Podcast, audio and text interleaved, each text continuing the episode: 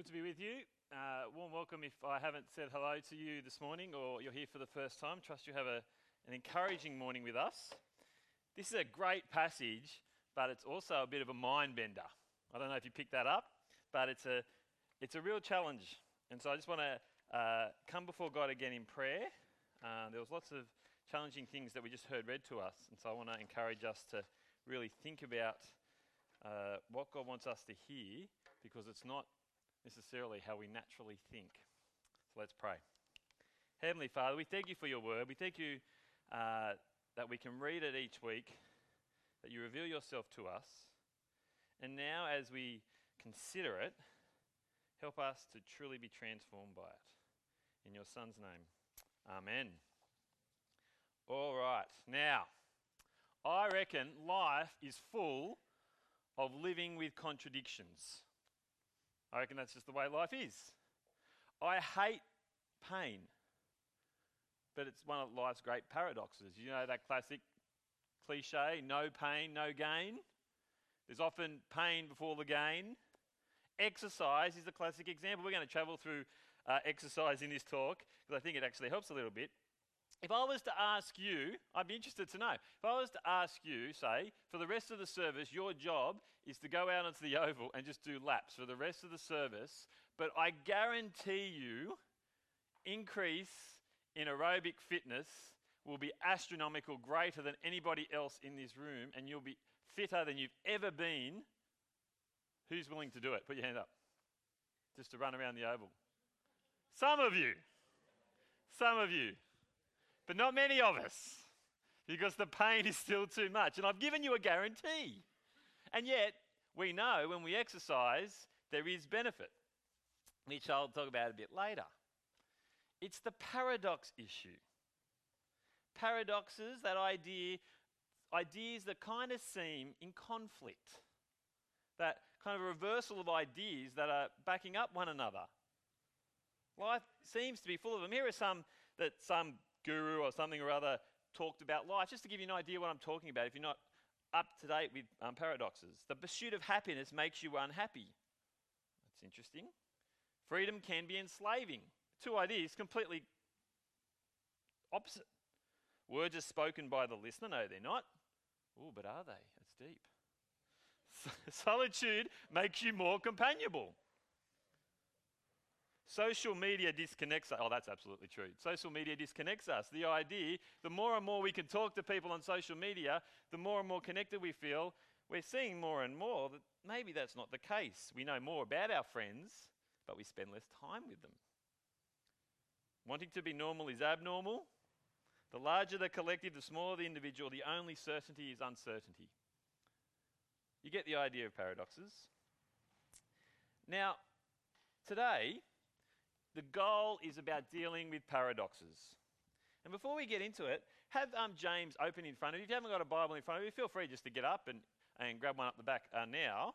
But open up James chapter 1 because I want, us, I want you to throw some answers at me. I want you to skim through verses 1 to 18 and throw any paradox that you can find in the passage at me. See if you can find them.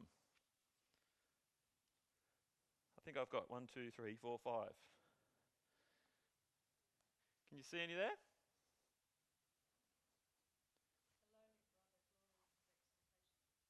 Yeah, what verse was that, Ruth?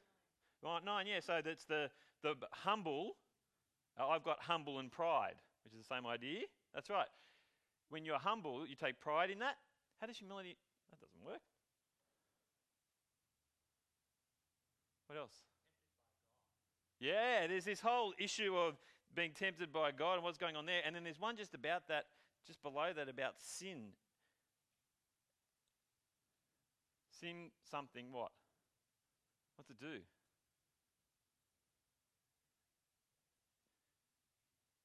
It gives what? Birth to death. Birth to de- hang on. Birth's life. Death. Hang on. Go further back up to the top. There's something kind of dancing around three and four. Sorry, four and five.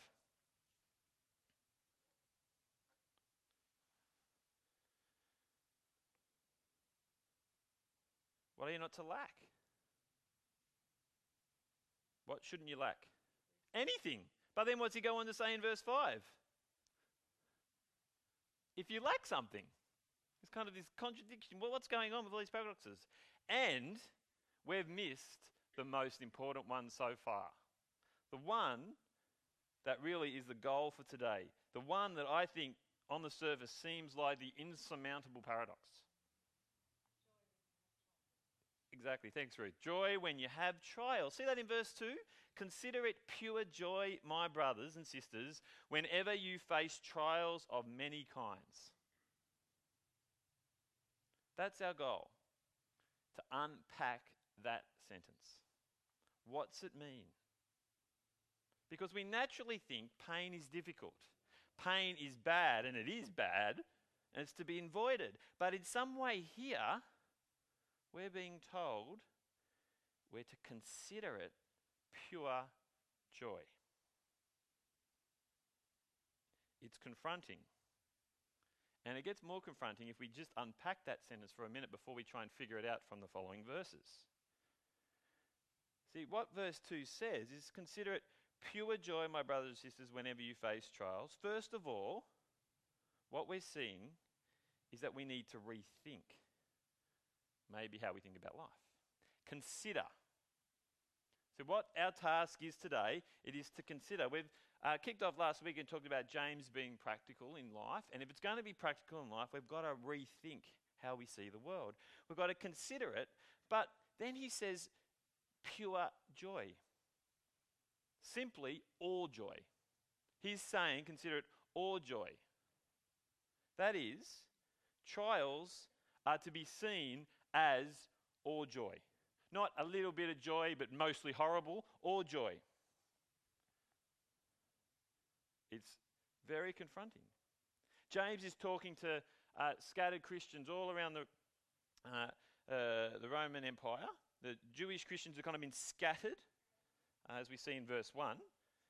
And they're obviously going through many trials. And you can probably pick up exactly some of the ones they're going through in the passage, uh, in, in the whole of the letter. But these trials are hard, they're painful, and they're to and, the, and, and they're to actually think about them very differently. And we can see that there are many trials. It's not just, there's a, there's a few trials that I want you to know you've got to deal with as joy, and the others, don't worry about it, many and varied. Let's even get more specific whenever you face trials. Whenever you face trials, you're supposed to all joy, unadulterated joy. Now, if you hear me for a second saying you need to in some way like pain, you're totally missing the point, right? Let's just let's just get that out in the open. We're not talking about the pain in itself and grief and sorrow and the heartache that that brings. That still is real and how we deal with life and how we face it and we need to deal with grief, mourn, struggle, all of those things as well. But at the same time, there is this pure joy. Whatever you write down on a bit of paper now, if I was asked you to do that, your trial is that you're facing. Whatever pain, whatever confusion, whatever fear, whatever heartache, whatever loss, whatever it is for you right now, if you were to write it down, the task for you today is to see God's word is wanting you to see it as joy. It's because it provides something good, not because it's joyful itself. And that's really important. So that's what we're going to try and unpack today. It's a big task because it's really confronting. I tried to confront you there with the enormity of what we're being challenged to do and how different it is to what the world says and how we're naturally just inclined to think about pain. And so our task is, um, if you've got an outline, sorry, we um, uh, ran out of outlines today, which is our bad, but we'll make next week's the new month, so we'll all have them next week uh, anyway. But if you have an outline there, I have rejigged uh, it a little bit. So the trials and wisdom headings is really understanding trials as joy. That's what we're trying to do today. And then I've deleted the joy and trials um, heading after that, and there's another one that I'll bring up in a moment. But as we go on and we try and understand trials as joy, the first thing we need to see is the importance of perseverance, which Jack Jack helped us with a little bit earlier. You see, the importance of, in, of perseverance is because it makes us mature. And I hope you hear that um, little phrase. Importance of perseverance is because it makes us mature. Have a look at verse 3. After he's said the statement of joy and trials, it's because. Because. This is the reason. You know that the testing of your faith produces perseverance. Let perseverance finish its work, so that you may be mature and complete, not lacking anything. See, he's trying to show all of the scattered uh, Christians, all the Jewish Christians around, that you're to consider the heartache that you're going through, that I've heard about, the, the, the difficulties, the trials that you're facing, they are going to produce something for you. They are going to help you persevere, to keep going. And perseverance isn't just for a moment. As Jack Jack finishes the races, it's to finish the work. And the work we see is so that mature and complete. See, the way to real maturity is to see hard, hard trials, the darkest of moments. is where your faith can be refined as you persevere in God. That makes no sense to the world, but all the sense in the world to those who love Jesus. It's not superficial. It's not some kind of fairyland kind of just push it down in the little place and not think about it and then I can just have joy. That would be disastrous to do, to squash it. It's something that's really important that you need to know. See verse uh, 3 because you know that the testing of your faith produces perseverance. It's something that you should realize. It's based on knowledge. And there is an essence here where we can start to, oh, there is something that does make sense. And that's kind of, you test something and it produces something. So when, when I exercise, I know I'm in a better place. I've just started trying to exercise again. 30 minutes a day. It's a hard, hard slog. Before we started um, Trinity Grove, I was doing it every day, well, five days out of seven, and I was the fittest and healthiest I'd ever been in December last year. Absolutely no doubt. Fittest and healthiest I'd ever been. Because for about four months, I did 30 minutes of exercise. I know that the exercise, exercise made me healthier. I could run faster five kilometers than I ever had. I had strength in places that I'm, I'm actually really quite weak, and I actually could do things that I couldn't.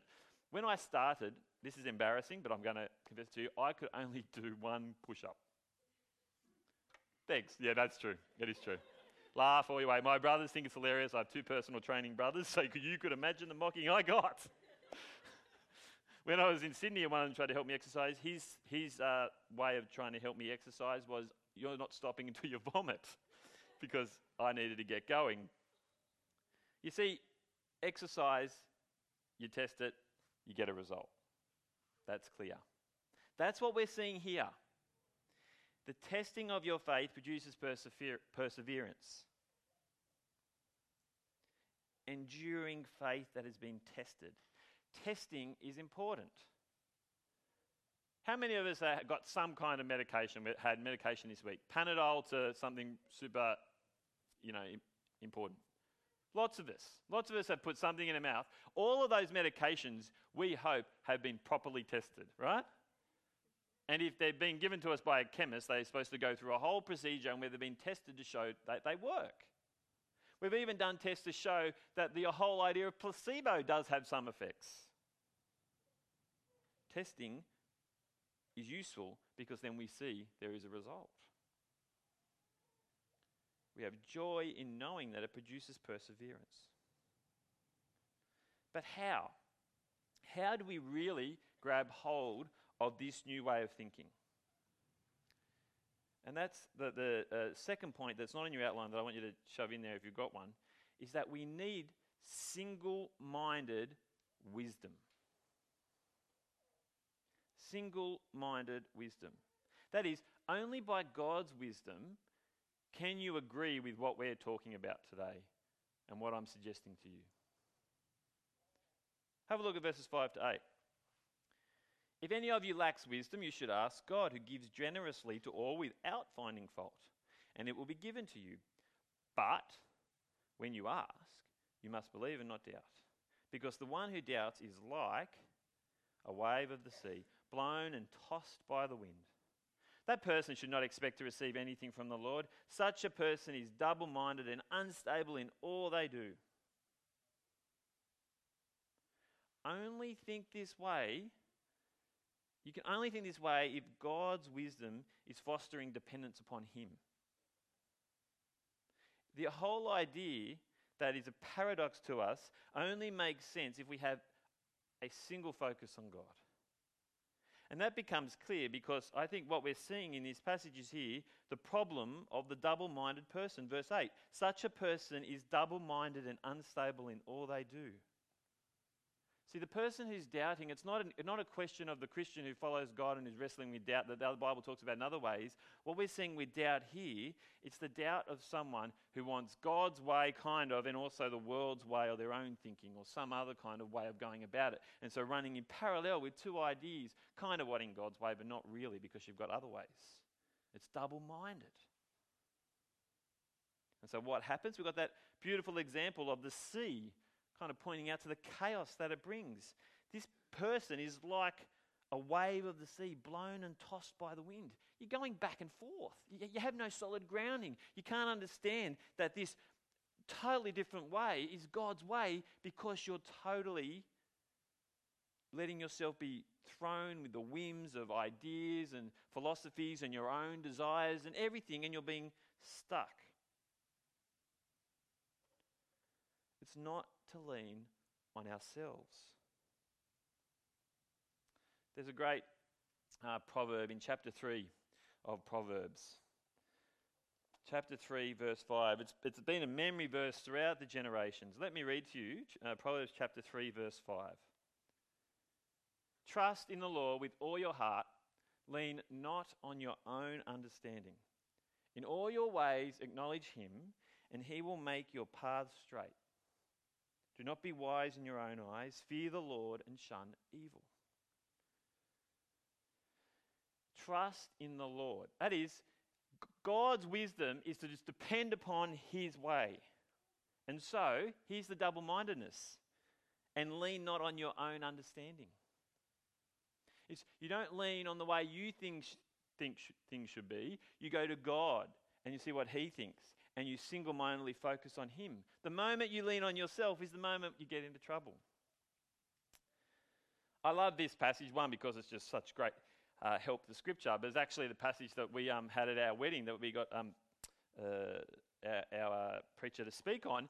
And I reckon if I actually uh, took it to heart, if Jen actually took it to heart more as well, and we leaned less on our own understanding more and more, that would even make our marriage better. We need to go back and Remember that. That's what you do. You lean not on your own ways, and you trust in God's. And so it goes on to say, In all your ways, submit to Him, and He will make your paths straight. Do not be wise in your own eyes. Why do you think you're awesome? Because you figured out something? Because you know way to live, because you're so good at your job, because you're so good at sport, whatever it is, you think you're great, you lean on your own ways, and you let that infiltrate other things? God's wisdom means you cannot have a bet each way. You trust God's way and not want to be enticed to sin. And that's what I think is going on at the end of this um, uh, section in, in verses uh, 13 to 18. We'll get to the rich and the, and the poor in 9 11 in a moment. But I think we see in verses 13 to 18 is dealing with temptation is that we don't blame God. We trust in his wisdom, we don't blame him. Look at verses 13. When tempted, no one should say, God is tempting me, for God cannot be tempted by evil, nor does he tempt anyone. But each person is tempted when they are dragged away by their own evil desire and enticed. Then, after desire has conceived, it gives birth to sin, and sin, when it is full grown, gives birth to death. What we're seeing here is the needing to acknowledge that our sin doesn't come from God trying dangling it in front of us, going, Go on, sin, like he's trying to trick us. Our sin comes from our own evil desires. We're dragged away and enticed by them. God is not in the business of trying to trick you into sin.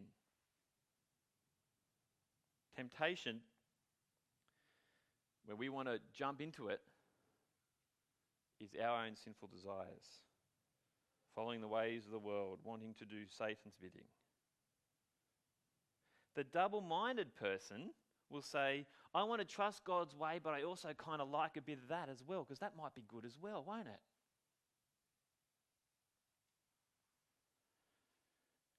God puts us in trial in situations that are trials, as we've seen, to produce good in us.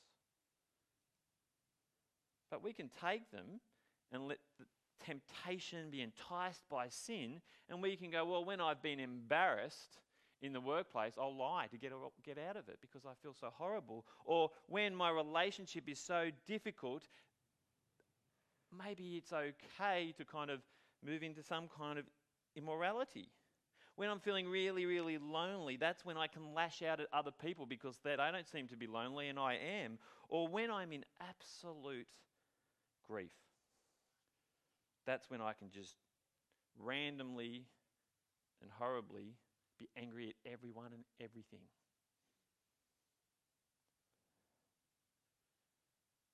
God does not, not want you to do that. He wants you to persevere. It's a pretty challenging passage today, isn't it? Why? Why persevere? I want you to realize it's because it's worth it. Because it's worth persevering. Look at verse 12. Blessed is the one who perseveres under trial, because having stood the test, that person will receive the crown of life that the Lord has promised to those who love him. You see, what we have here is that the joy of the future brings you into joy now. It doesn't take away your pain or grief, but it gives you a joy because you know where you're heading. See, this crown lasts. This crown endures. This crown is promised by a promise keeper who keepers keepers keeps his promises every time. All this joy of the future is where all our joy and happiness come together and where pain and anguish, trials dissipate to crown of life. This crown means our lifelong difficulties don't define us. They so often do, don't they?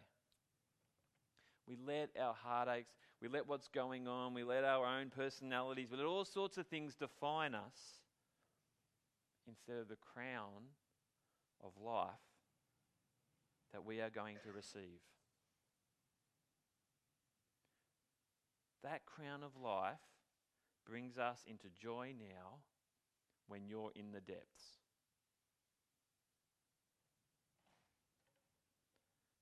That's where this passage is taking us. I don't know where we're all at here today. If you're not a Christian, what you're seeing is the Christian perspective is God's way instead of blaming God. But it's God's way because it's worth it. We don't have to blame God. If you have your eyes open, you will see time and time again in, in people, in their conversations, in news reports, in TV shows, in all sorts of different media, in social media, the response is to blame other people and God.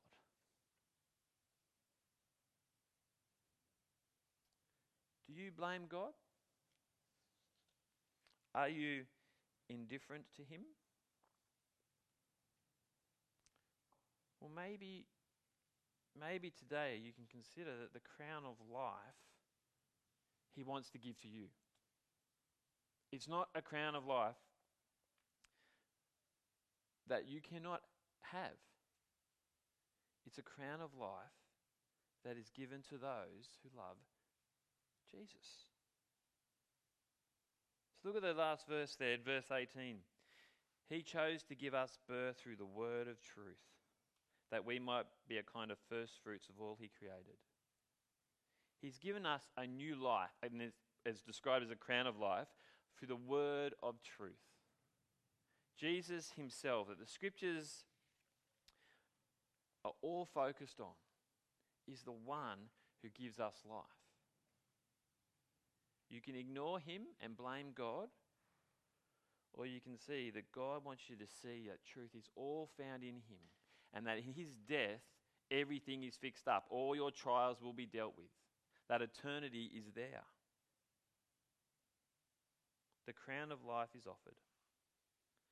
I want to encourage you today if you are someone who struggles with blaming God, struggles with ignoring Him, consider is the crown of life worth reassessing? Is it worth reassessing assessing whether you can trust in God because Jesus has died on the cross, that He has conquered death? This crown of life lasts because Jesus rose from the dead and brings us into all eternity. But I want us to finish, we'll, we'll spend some significant time thinking about how we live this out. And I want to go back to that most important of words consider. How much time do you consider what you need to do in your life? Because what I think we're seeing here is that we need a kind of wheel alignment. It's not often I use car analogies because I know nothing about cars, but I know when you get a wheel alignment, it turns your car from kind of going skew whiff on the road to getting back straight. You need a wheel alignment. I hope that's right anyway. That's what I think they do. I think that's what we kind of need. As followers of Jesus, who wrestle with and struggle with and go into the depths with things that happen around us, that in our internal struggles, the trials of life, or even when we look at the world and the mess and the injustice of the world, that does our head in to pain that's in our family, all sorts of things, we struggle here, and we need to consider. That is, we need to rethink. We need a wheel alignment. We need to see that that natural default position of thinking that there's no joy here and that possibly even could blame God is wrong. You see, to consider is to rethink. This is actually kind of a head exercise today. See, to consider is to count it, to genuinely say, yes, this is joy. It's a really important word for us to think about. It's a shifting of our mindset to see God's kindness in heartache because it moves us to persevere. I've already asked you earlier what you might be struggling with. I want to ask you again now after we've gone through this passage. You can see that it needs a lot more reflection than just one sermon, doesn't it? Consider whatever struggle pops into your mind right now. Pick one right now. Apply single minded wisdom to that. Let God's perseverance shape that. Let God's wisdom shape that so you persevere, rather. Don't let yourself be caught up in it over and over and over again so that you end up in a spiral of blaming God or falling into sin consider the pure joy. You can say, this is joyful with tears rolling down your eyes.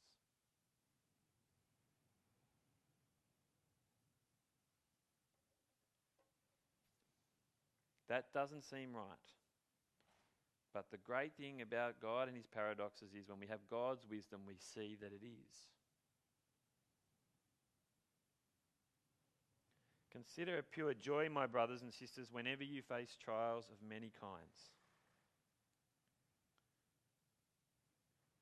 You see, the, um, the people James are talking to, one of the issues that they had was, well, they struggled with um, the rich and the poor. It's going to come up throughout the letter, and when we um, look at the second part, we'll even see it more uh, next year. There's this challenge to being rich, and I just want to go back to verses 9 to 11 because it's kind of a helpful example for us the challenge to being rich. See, in verse 9, we read, Believers in humble circumstances ought to take pride in their high position, but the rich should take pride in their humiliation, since they will pass away like a wild flower. For the sun rises and with scorching heat and withers the plant. Its blossom falls and its beauty is destroyed. In the same way, the rich will fade away, even while they, even while they go about their business. He's trying to help them see you're struggling with the fact that you're in poverty and you're being oppressed by rich people, and, this, and this is infiltrating the church, which becomes out clearer later, and there's this, all these issues of favoritism, and one of the greatest challenges he's saying to them is consider your poverty, consider your low position actually the best position. It's the best position to be in because you can persevere in it. Because the rich, they focus on their richness and all that they have, and what happens to that? Fades away. And sometimes it fades away, not just at the point of death, which it has to, it fades away while you go about your business. That moment of bankruptcy, that moment of losing your job, that moment where someone steals from you, where your house has been robbed, whatever it is, it could all be taken away. Just like we talk about the wildflower in that illustration. See, it's the rich and their values disappearing versus trials and that disappearing for the crown of life. This week there was this a moment where Ethan came uh, up, up, up to me in tears. Jen brought him to me. He was in tears. He's an emotional boy, if you haven't noticed. And Ethan, uh, he was crying because he didn't know what to choose between Jesus and sin. And I was trying to, he was, he was very upset about it. He was really distressed. And when we were talking about it, I, I don't want, I, I, I, I, and he was wrestling with the idea, but I like doing that, but Jesus is good. So that was good that he had that. And then as we're talking about it, and he's figuring it out, he says, What happens to all of my stuff when I go to heaven? So you don't need it. Kind of blew his head out of the water. what are you talking about? I don't need my Lego. Like it just it blew his head out of the water. It was great to have that interaction with was, it was really good. But it was a simple simple in you know the mind's eye of a kid, capturing how it all goes away, and the simple decision is between Jesus, the crown of life, or our stuff. And when it's put that simply, it makes a lot more sense, doesn't it? So we consider it pure joy and we shift our mindset. Whether it's the rich and the poor issue or whatever context it is, I want us to finish by thinking about it, living out James by three viewpoints. First of all, I want us to think about it by the kind of middle stage of life. It's kind of me, if you like. Right? Let's, let's go back to my exercise illustration. Um, you're somewhere in the middle of life, whether it's your age or you're kind of in the middle of your Christian journey. Um, but when you exercise, well, this is my experience. I know it's not for all of you. Some of you, like the first second is disaster. But when you exercise and you do it for 30 minutes, when you start off, you can at least go for the first 30 seconds a minute. The start, I want to exercise. I've finally got here, so I'm going to do it. And you get going, and it's okay, and off you go. But then you get to the end, and I've got to the end now, I'm going to finish. And so I, am not bad in that last 30 seconds, minute. I can pound that one out. No matter the pain that I've gone through, I can get to the end because I know it's just about to finish and I don't want to waste my time, so I get it done. But then there's the 20 minutes in the middle. it's, a, it's an absolute killer when you, you know you can see when see I've still got 20 minutes to go. I know all this exercise. I'm going to be exhausted. I don't feel like finishing, and you just kind of sometimes you kind of give up. And the first time I did it in this time trying to exercise, and you know what happened? I kind of cheated. I just kind of went through the motions and I dialed it in the first 20 minutes. And then at the end, I went crazy at the end. Oh, good, yeah, I did it. Whereas I really dialed it in for most of that time. I think we can kind of see our life from that viewpoint in middle age. When our health, which was kind of okay, and sickness starts to creep in and the body starts to fail when our plans that we had as a teenager at school with the job that we wanted that we never got, and then the hopes of all the plans we had as a young adult don't exactly work out the way that we desired. Our thinking of where we're going to live and where we're going to move to just has not worked. The kids, we love them dearly, but gee, they make you tired. You can't think clearly. Or all other family tensions, that middle part of life, money's still a burden. It just it's when you start to think the end seems so far off. The crown of life is so far off, and the newness of being a Christian is worn off. I'm stuck in the middle. That's when you need to consider the joy. You need to have your mind in the right place because that's when it's so hard. Consider a joy Prepare yourself. If you're with me in that time, it's when we need to come back and go, it's so worth it. It's where we see others. It's why we come together and, and, and gather as God's people as we encourage each other to say, it's worth it, keep going. But also, I want us to think about it as you set out as a new Christian or as a teenager, as a young adult trying to work out this Christian life. I want to tell you to prepare your mind think about it clearly. Make robust, make your thinking and decisions robust. Deal with your trials now, but don't be under the illusions that this is as bad as it's going to get because maybe life is just getting started. Don't take the model of pushing aside and ignoring don't assume the Christian life is not full of trials, and if they are, my Christian faith is faltering. Think right now, think correctly now for the future. Have that drive and determination to remember I will consider it pure joy no matter what's before me, and I've got no idea what's before me.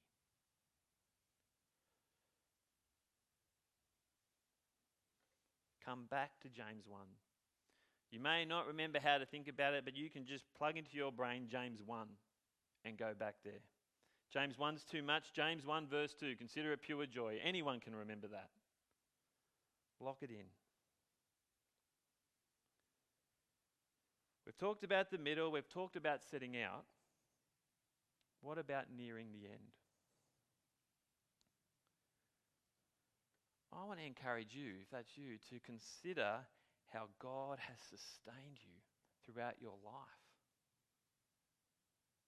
Your many years of trials in what they are, I don't know what they are. The death, the heartache, the broken relationships, the internal battles you've had, the physical pain.